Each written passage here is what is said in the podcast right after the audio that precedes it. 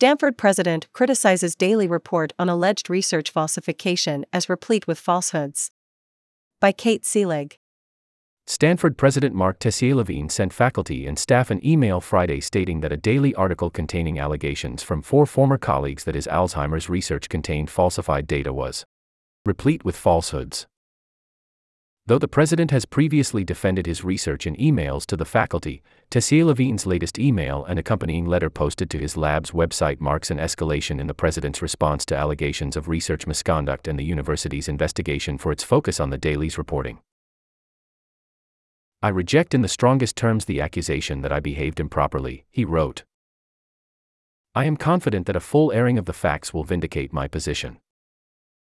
The Daily's reporting and Tessier-Lavigne's subsequent defense come as the president is increasingly under scrutiny. After the Daily first broke the news in November that several papers co-authored by Tessier-Lavigne allegedly contained image manipulation, the Board of Trustees opened an investigation into the matter. Independent scientists have since raised concerns about additional papers authored by the president, and Science and Cell have issued editorial expressions of concern for three papers for which Tessier-Lavigne is the senior author. Daily editor-in-chief Sam Catania 24 wrote in a statement that the Daily stands behind its reporting. "The Daily's in-depth, fair and thoroughly fact-checked reporting speaks for itself," Catania wrote. "We fully stand behind it." The Daily reported Friday that four high-ranking employees at Genentech, where the president was then a top executive, alleged that the company had conducted an internal review and found falsification of data in a scientific paper on which Tessier-Lavigne was the senior author. The employees, three of whom spoke on the condition of anonymity, further alleged that Tessier-Lavigne kept the finding from becoming public, according to the Daily's report. The paper made waves at the time of its 2009 publication in Nature for its discovery of the potential cause for brain degeneration in Alzheimer's patients, the Daily noted in its reporting. Genentech told shareholders the research could lead to treatments that could help the millions of people who currently suffer from this devastating disease. Tessier-Lavigne took direct aim at the Daily's reporting in his Friday letter, which was titled, "False Allegations in the Stanford Daily." The Daily claims that the 2009 paper was the subject of an internal review at Genentech that showed falsification of data and that I worked to suppress its findings, Tessier-Lavigne wrote. "This is a breathtakingly outrageous set of claims that are completely and utterly false." Tessier-Lavigne added that he had not been aware of any allegations of fraud until he had been contacted by the Daily and that he remains unaware of any evidence whatsoever of fabrication. Tessier-Lavigne's response directly contradicted the accounts of the four Genentech employees interviewed by the Daily. The four employees had direct knowledge of the situation and provided their accounts independently, according to the report.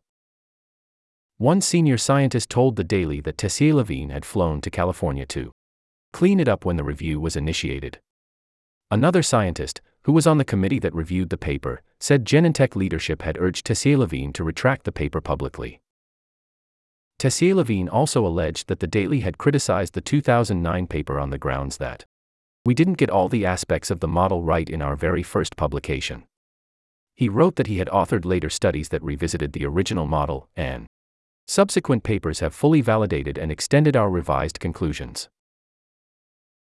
"To anyone who knows how science works, this is a preposterous criticism," he wrote. According to the Daily's report, a key finding in the paper, that the amino-terminal fragment of the amyloid precursor protein binds to death receptor 6, causing neurodegeneration, was not held up by further research.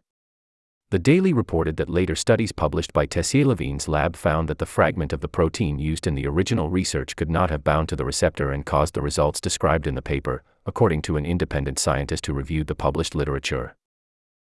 The same expert observed irregularities in the paper, such as a low number of samples, but noted that the issues did not inherently indicate misconduct, the Daily reported. Tessier-Lavigne also cited a statement from Genentech quoted by the Daily in his letter.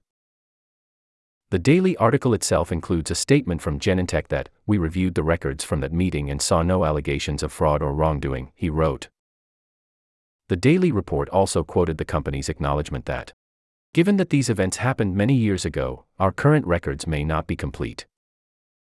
Kate Selig served as the Volume 260 editor-in-chief. Contact her at selig@stanforddaily.com.